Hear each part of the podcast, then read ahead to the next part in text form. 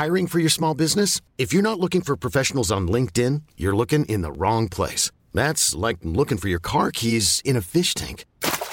LinkedIn helps you hire professionals you can't find anywhere else, even those who aren't actively searching for a new job but might be open to the perfect role. In a given month, over 70% of LinkedIn users don't even visit other leading job sites. So start looking in the right place. With LinkedIn, you can hire professionals like a professional. Post your free job on linkedin.com slash achieve today. One size fits all seemed like a good idea for clothes. Nice dress. Uh, it's a it's a t-shirt. Until you tried it on. Same goes for your healthcare. That's why United Healthcare offers a variety of flexible, budget friendly coverage for medical, vision, dental, and more. So, whether you're between jobs, coming off a parent's plan, or even missed open enrollment, you can find the plan that fits you best. Find out more about United Healthcare coverage at uh1.com. That's uh1.com.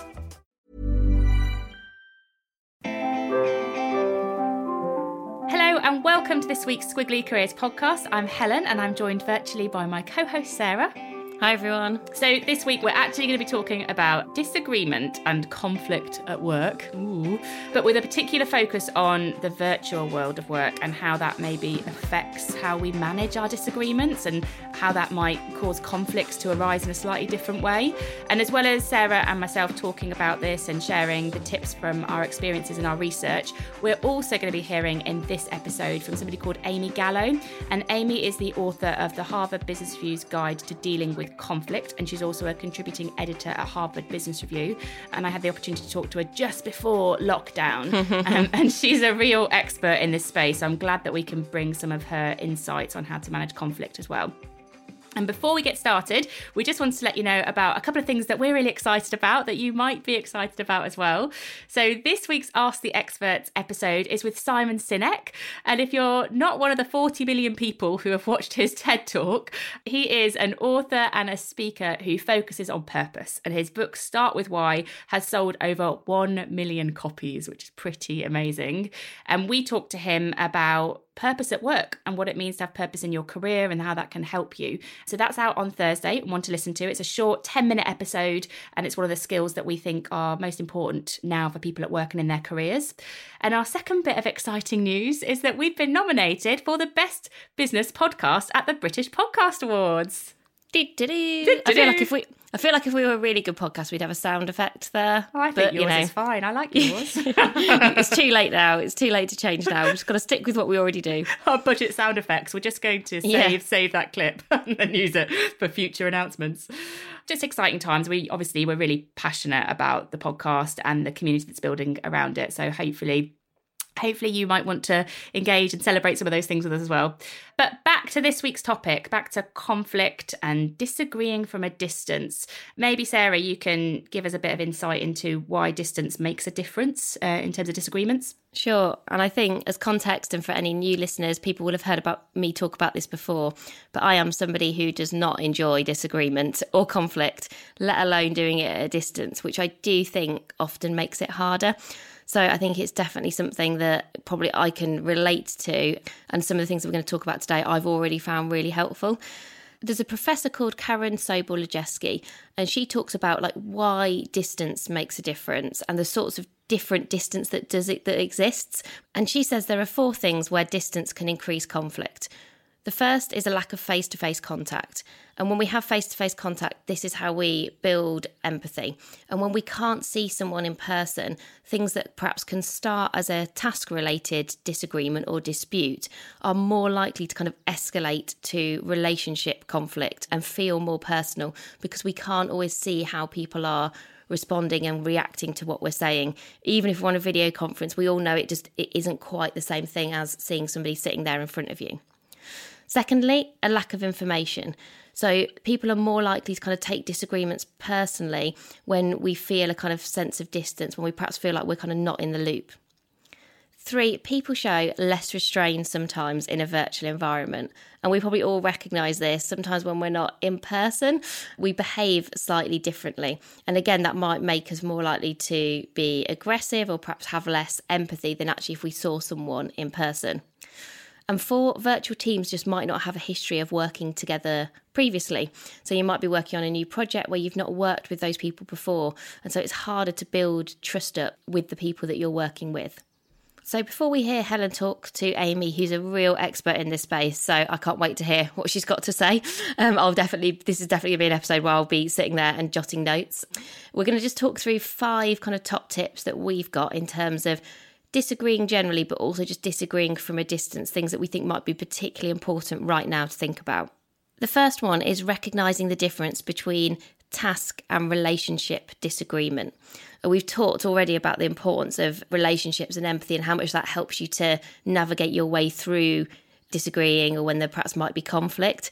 And I think if you recognize that something is about task, is about kind of what's being done, you can often quite quickly resolve those things kind of together.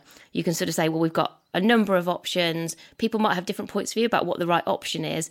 But as long as there is clear accountabilities, at some point somebody makes a decision, and then the kind of critical point is everybody kind of gets behind that decision, whether you felt like it was the right thing or not, and then you can move forward. Someone once gave me a really good piece of advice, which is know what's worth holding on to and know what you can let go. And I think actually for lots of tasks and lots of things that we do day to day at work, there are a number of different decisions we could make, and they could all be the right decision because it's us that make them work. It's the people that make those things work. And there's no, there's actually very rarely kind of right answers. And so in tasks, it's much more about moving quickly through those decisions, understanding different points of view, but then collectively getting behind the direction that you you decide to head in. I think relationship disagreement takes more time and empathy. And I think when you think about how you approach that disagreement, some of the other things that we're going to go on to talk about are really important. And relationship disagreement, I think, might look more like it's um, maybe you're disagreeing about how you get something done or your kind of way of working. It perhaps feels more fundamental in terms of you fundamentally disagree with how you're going to work together on a project. That feels very different to going, should we do A, B, or C? I also think, I'm just thinking, if I was to disagree with you and it was more a relationship thing, it's almost, it's sort of almost coming from a place of judgment, isn't it? Like, I don't think what you're doing is the way it should be done. So it's all, I think that feels quite personal. And when you look into like the psychology of when people give feedback as well, if it feels hard to deliver, people can sometimes deliver it really quickly in a way that unintentionally might seem even more judgmental than they intend because they feel awkward about saying this thing. And then the person who responds to it might feel quite defensive. And you, you can just see where that can just really escalate from something that could have been quite a small thing to something that suddenly becomes a bit personal and maybe, you know, feels a bit hurtful at the same time. So, the second tip that we've got for you is to proactively create feedback opportunities. So, if you haven't got like an open door to feedback, all these things can simmer under the surface and come out in sort of mini conflict explosions, which is not what we want. But if you've got the door open to feedback where you know you're creating some kind of mechanism for people to share maybe what's working well, what would be even better, you with your manager, or maybe this is happening in a team environment, it means that those potential mini explosions can actually be resolved when they're just little sparks. So this could be as simple as, you know, every week you have a what's working well for as a team, what would be even better if. It could be, you know, one-to-one conversation, you know, what's worrying you right now or what's keeping you awake at night? How could we improve what we're doing as a team? It's those sort of questions uh, that you're asking a team and giving them the space to share. I was reading about some different ways that people are doing this. So some people are having like discussion boards because people, if you do it on like a a Zoom call or whatever you're using in your business at the moment, then some people might not feel comfortable saying it out loud on camera. But if maybe on a Friday you say everyone put into the chat one thing that's working well as a team and one thing you think would be even better for how we could work next week, then people might feel more comfortable sharing it. And I think you've, you've just got to try and find the right way for you and the right way for your team, but make the space for that feedback to happen and then make sure that you respond to it and discuss it as a team so that it can be resolved. And our third tip is about the language that you use to approach disagreement and the discussions that you have where there perhaps is quite high conflict. Wherever you can, try not to use closed language or language that feels like you are preempting the outcome. So that often sounds a bit like, I just think we should do this. If I said something like that, if I said, Oh, Helen, I just know this is the right thing to do, or we should I don't understand why we're not doing this thing, or we've got to get this done this week. Helen might be the, at the other end of a phone or of a Zoom call thinking, well, I don't think we do have to do this this week. I think we've got our priorities in the right or wrong order. Or I actually don't think we should approach it in that way. I've got a different point of view, but I'm not giving her any opportunity to share that, to share her perspective. And so, if you can be more open, so go from kind of closed to open language, and always try to encourage people and give people space to make their contributions, a bit like Helen just talked about. So, that can sound a bit like, how might we? So, you might say, Oh, Helen, we want to launch this project. How might we go about doing this? Or how might we go about achieving a certain objective? So you might have an idea in mind, but actually you're giving everybody the opportunity to give their point of view and to give their ideas. I think that links really well as well to our fourth tip, which is about if you're sharing your opinion about something at work, so how a project should be done or how, you know, a thought you've got that's relevant to the meeting that you're in, show your working. And what I mean by that is talk about how you got to that opinion. So if I taste to Sarah, oh, I don't think we should do this thing anymore, and I leave that as a full stop, then Sarah will fill in the blanks, and this happens more virtually, and go, well, maybe Helen never wanted to do that thing, or maybe she doesn't think it's important, or maybe she doesn't value the, all the work that I've put into it, whatever it is.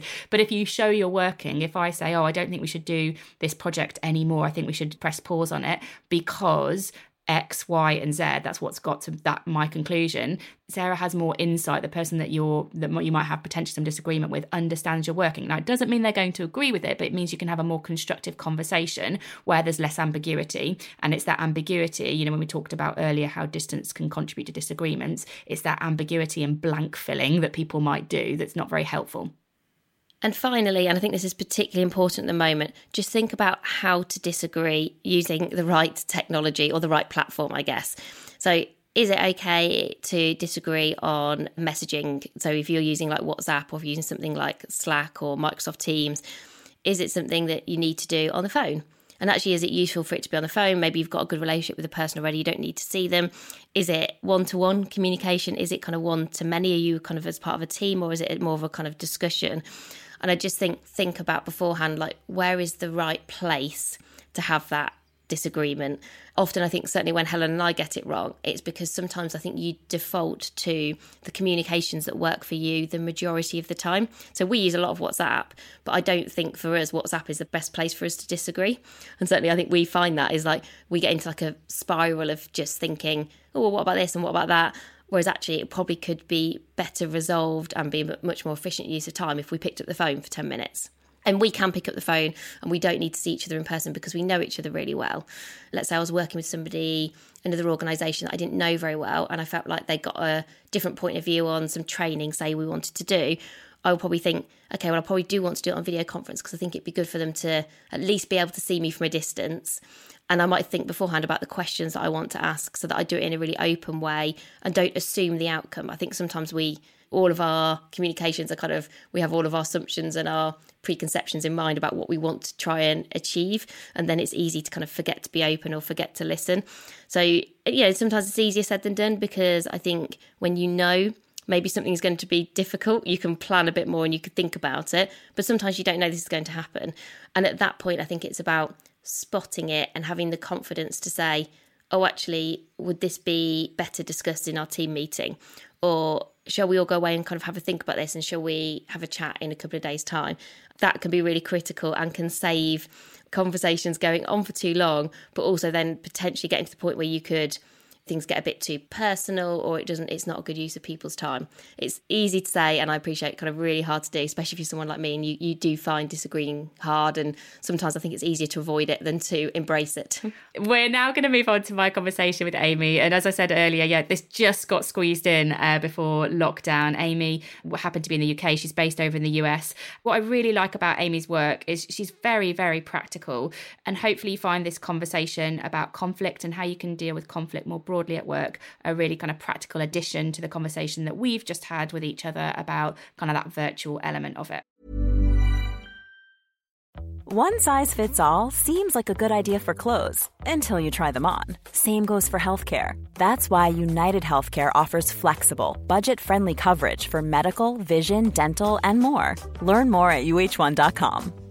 Quality sleep is essential. That's why the Sleep Number Smart Bed is designed for your ever evolving sleep needs. Need a bed that's firmer or softer on either side? helps you sleep at a comfortable temperature? Sleep Number Smart Beds let you individualize your comfort so you sleep better together. JD Power ranks Sleep Number number 1 in customer satisfaction with mattresses purchased in-store. And now, save 50% on the Sleep Number limited edition Smart Bed for a limited time. For JD Power 2023 award information, visit jdpower.com/awards. Only at a Sleep Number store or sleepnumber.com.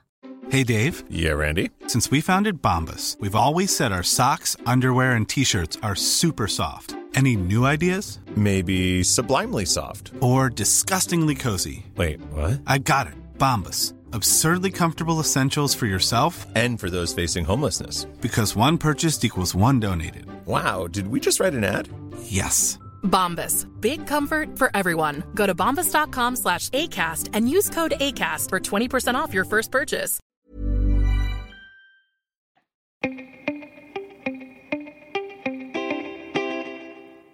I don't know about you, but no one ever told me in elementary school, high school, college, here's how you have a fight. Right? These are mm-hmm. not skills that we are taught. We're taught not to have fights. Exactly. In fact, we we observe conflict as a negative thing. It's something to be brushed under the rug, or it's something that, are, if you look at our current political climate in either of our countries, right, it's something that's explosive and divisive. So we d- aren't given the skills or the frameworks to actually have productive conflict. Especially for women, what we know from research is that the skills you need in order to have productive conflict, to be assertive, to stand your ground, to be confident, are things that women tend to be penalized when they display. We call this the double bind in, mm. in research. So women are socialized to avoid conflict because it's not aligned with gender norms. So the perceptions of a man engaging in conflict versus the perception of a woman engaging in conflict has more negative connotations for the woman. That's exactly right. And research around salary negotiation is perfect. There's a woman named Hannah Riley Bowles who's at Harvard Kennedy School, or Debbie Kolb research at Babson. They both look at what happens when women negotiate their salaries. And what they see is that men and women on the receiving end of the negotiation report being less likely to want to work with that woman. Really? Yes. Whereas men, there's little to no effect. So we know that people don't really expect women to negotiate, advocate for themselves, have a difficult conversation. Therefore, many of us tend to shy away from it. And what do you think is the benefit for people who are able to get around it, women or men, who are able just to productively engage in constructive conflict, if that's a kind of term that we can use? Yep. And um, what do you think are the benefits for people in their careers if they're able to do that? Well, it is a career defining skill in many ways because think about it, there's no such thing as a conflict free office. I'm, you've worked many places. I can't imagine any of those places did not have difficult conversations, did not have conflicts, right? They are going to happen. And the people who can bring different perspectives together can navigate those conversations, can advocate for themselves, for their teams, can facilitate constructive discussions. Those are the people who often go far in organizations. Very rarely, although it does happen, does someone get to the top of an organization by being afraid of conflict. Mm. So, for personally, it's really a career defining skill. There's also a lot of positive benefits personally for you as a person, but also for your organization. You're going to get better work outcomes. You're going to get innovation. Probably heard the term creative friction, mm. right? When you can, when you have conflict over how a project should be carried out, what the vision for the project is, you're likely to make it better and, and more innovative. For you personally, if you can get through a conversation with someone that's difficult and get to the other side. We know from research that you tend to have a stronger relationship. Mm. You also tend to grow as a person. I was actually reading a parenting book. What the author was saying was that the ability to have a fight be very emotional because that's what most of us do when we have a fight and then go back to the discussion with someone when you feel safe with them and reflect on it. Say what you regret, say what you stand by. That actually builds emotional intelligence because you're using the upper part of your brain for the reflection, self awareness, and the lower part of your brain for the emotional. And when you can make the connections between those, it builds emotional intelligence. That's really interesting. So you can actually turn a situation around. So let's say I'm having a conflict situation with you, Amy. We're disagreeing and there's some emotion, and I'm like, oh, I just don't understand your perspective on this. And the meeting ends there. I can still turn that into a beneficial conversation if I reflect on it and say, Amy, can we just catch up? I've reflected on this. I want to talk about my, the way I responded and get your perspective on it and understand, you know, how we do it differently. You can almost save a situation even when it's felt like a high conflict moment. Yes, absolutely. And that is not only should you return to those conversations where you don't feel proud of how you handled it, you should give the other person an opportunity to do the same. Mm. So you might have a difficult conversation where you feel good about how it went, but the other person maybe yelled, maybe said some things they regret. Come back and say, do we need to talk about that? Anything we, else we should discuss? Because it's not only a relationship builder, but it does grow your own mindset and your own attitude toward conflict. Mm. And it and it it really I take this from parenting advice, but it's true for workplace that too often we let things stand. We think, well, we had that conversation, it didn't go well, this is where we are. But you should always readdress. It builds self awareness, it mm. builds bonds between people. It's just a smart way to not let things lie in an uncomfortable or negative way. I think it's also really healthy for people to talk about conflict. And it's something that we're all, we all have conflict conversations. Sometimes we have conflict at home, sometimes we have conflict at work, and that it's not for example, with Sarah, it's not just Sarah who finds it difficult, it's lots of people who find it difficult. And different situations will trigger different confidence or conflict gremlins, maybe. Sure. And um, one of the things I thought was really interesting in the book, because I thought, oh, I'm not sure either of these is right, is some people, I think you talked about the tendencies of how people respond to conflict. And some people are conflict avoiders, mm-hmm. and some people are conflict seekers. Yeah. And I was thinking, oh, I'm not sure either of those is a good thing. Yeah, you know, it's, they, well, neither is better or worse. Mm. It's it's more what your default is, and they sort of track to that fight or flight, right? So I know you say Sarah sounds like she's a, a flight. It sounds like you might be a bit of a fight. Maybe, um, yeah. That, that's where I go. That's where I fall down too, which is probably why I wrote a book on conflict. Um, so neither is the right reaction. It's just our natural tendency, what we do when we're under that stress response I was talking about. Mm. And if you understand what your natural response is, you can then then hopefully go through a thought process to help you make a more thoughtful decision about how I want to react. Rather than an emotional response, you're making a conscious, thoughtful response about this is the best way to handle it. Sometimes avoiding the conflict Sarah will love to hear this, is the best thing to do, mm-hmm. right? Sometimes doing nothing is a great way to handle it, but it can't be because you're afraid or because that's what you always do. It has to be what's best for that situation. And how would you say about dealing? Because I know this is something I've had before, and I'm sure it's something people listening will have had.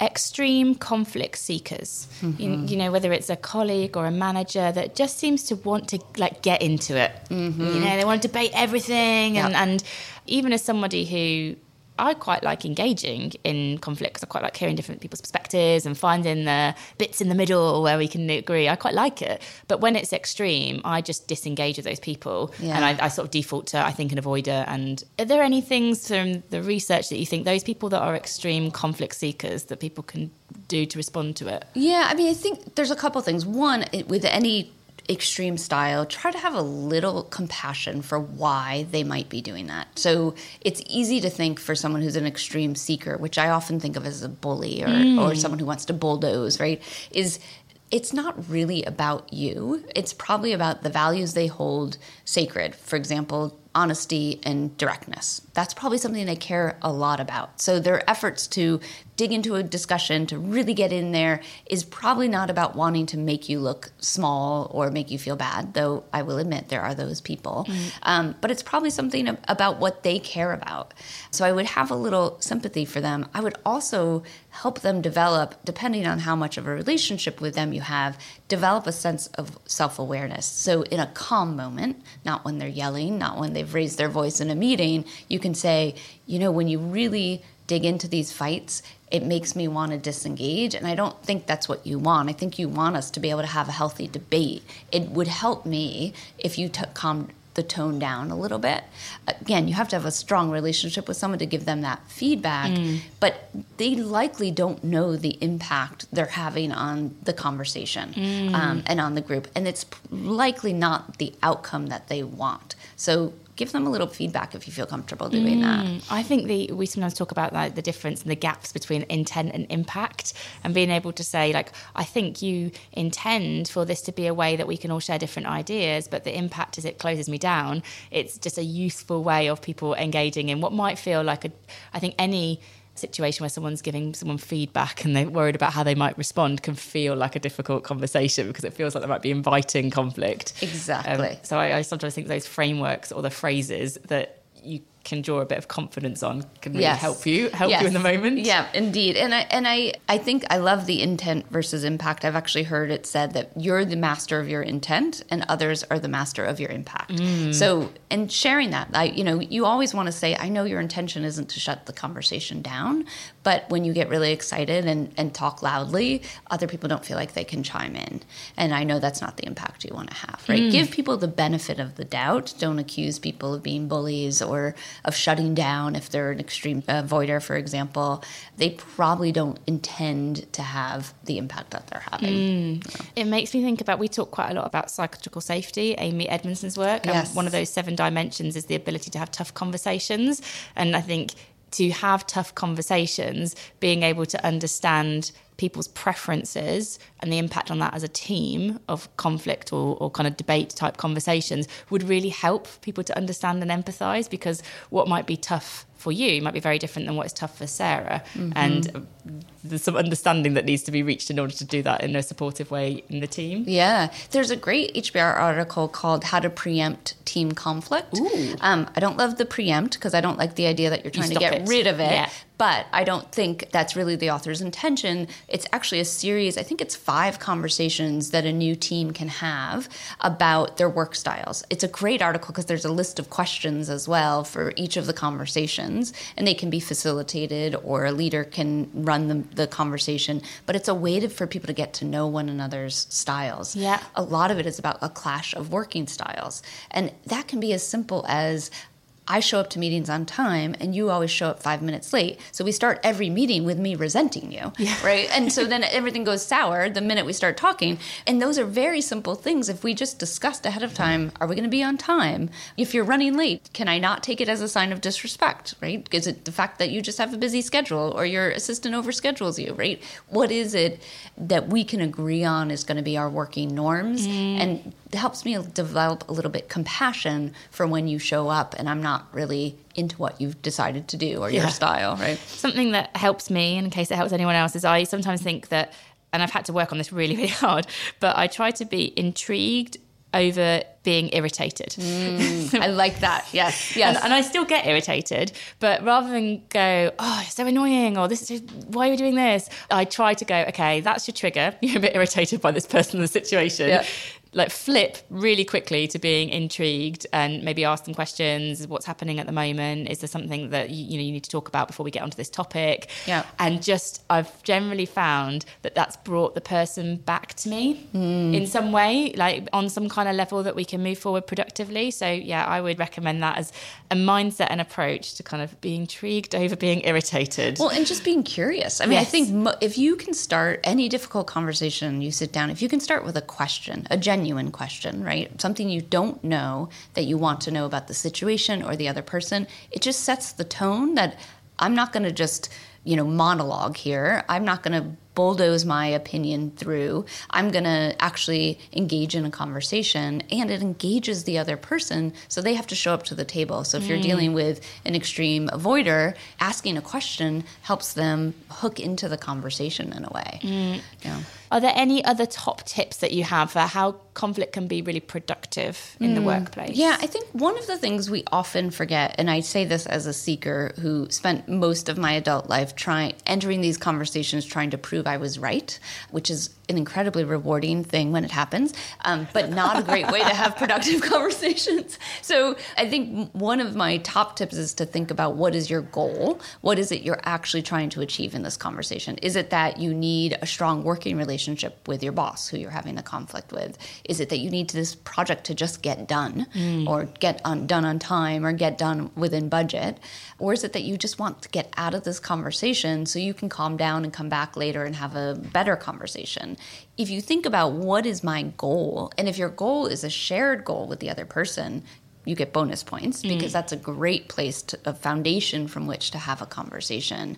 So that's one of the things I often ask myself as someone who sort of leaps into these conversations eager, sometimes guns a blazing, right? I try to think, what am I actually trying to achieve here? What is it that I need? Mm. And usually it means that I have to put down the need to be right. Mm-hmm. Um, It's interesting, isn't it? Because I think I might sometimes, if I've got a conversation that I'm nervous about, and I'm reflecting on one that I've had in the past, I think I almost go into it and expecting it to be a conflict conversation, and therefore I, I bet that frames how I approach it because it was almost like the outcome that I've gone in is that there's going to be conflict. Yes. and so I'm expecting it, and Yeah. I'm I'm maybe seeing it in your responses to me that this is all feeding into this is going to be a whole. Whereas if I think, oh, my, my outcome was that we find a better way to talk to our stakeholders about this particular project. Yeah, absolutely. Or again, curious. What do I have to learn from this conversation? What you know, if I came into this room today thinking, "Oh my god, I don't want to do this podcast," like you would know that I did not. Obviously, I did not think that, but you would know that immediately. You would know that from my body language. You would pick that up from my energy. The same if you're going into a difficult conversation, going, "Oh god, I can't wait to get this over with."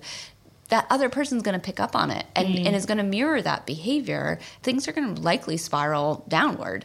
If you go in thinking, I'm excited to have this conversation, that takes a little Jedi mind trick sometimes because Yeah. you may not Yeah. be.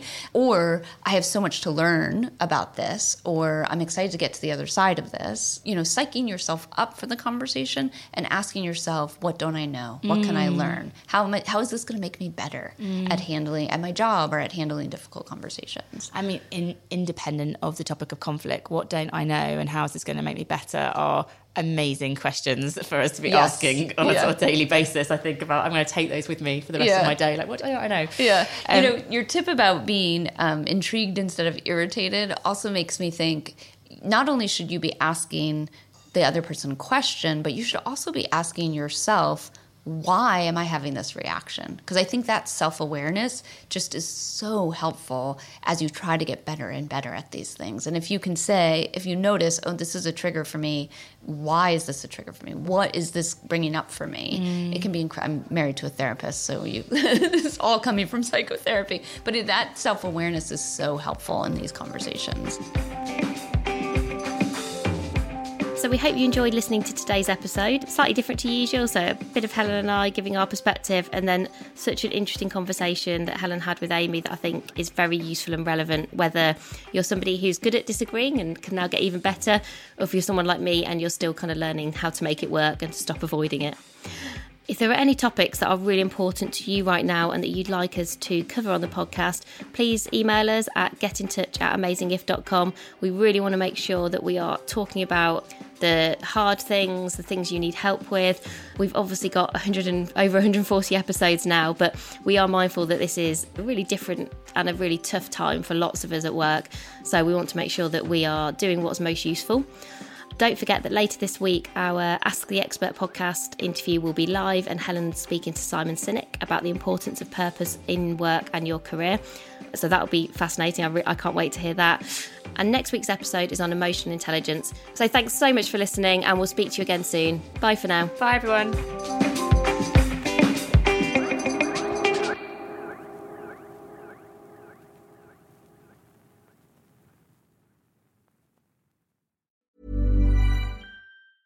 Hey, it's Danny Pellegrino from Everything Iconic. Ready to upgrade your style game without blowing your budget? Check out Quince. They've got all the good stuff shirts and polos, activewear, and fine leather goods, all at 50 to 80% less than other high end brands. And the best part? They're all about safe, ethical, and responsible manufacturing. Get that luxury vibe without the luxury price tag. Hit up quince.com slash upgrade for free shipping and 365 day returns on your next order. That's quince.com slash upgrade. Ever catch yourself eating the same flavorless dinner three days in a row? Dreaming of something better? Well, HelloFresh is your guilt free dream come true, baby. It's me, Keke Palmer. Let's wake up those taste buds with hot, juicy pecan crusted chicken or garlic butter shrimp scampi. Mm. Hello Fresh. Stop dreaming of all the delicious possibilities and dig in at HelloFresh.com. Let's get this dinner party started.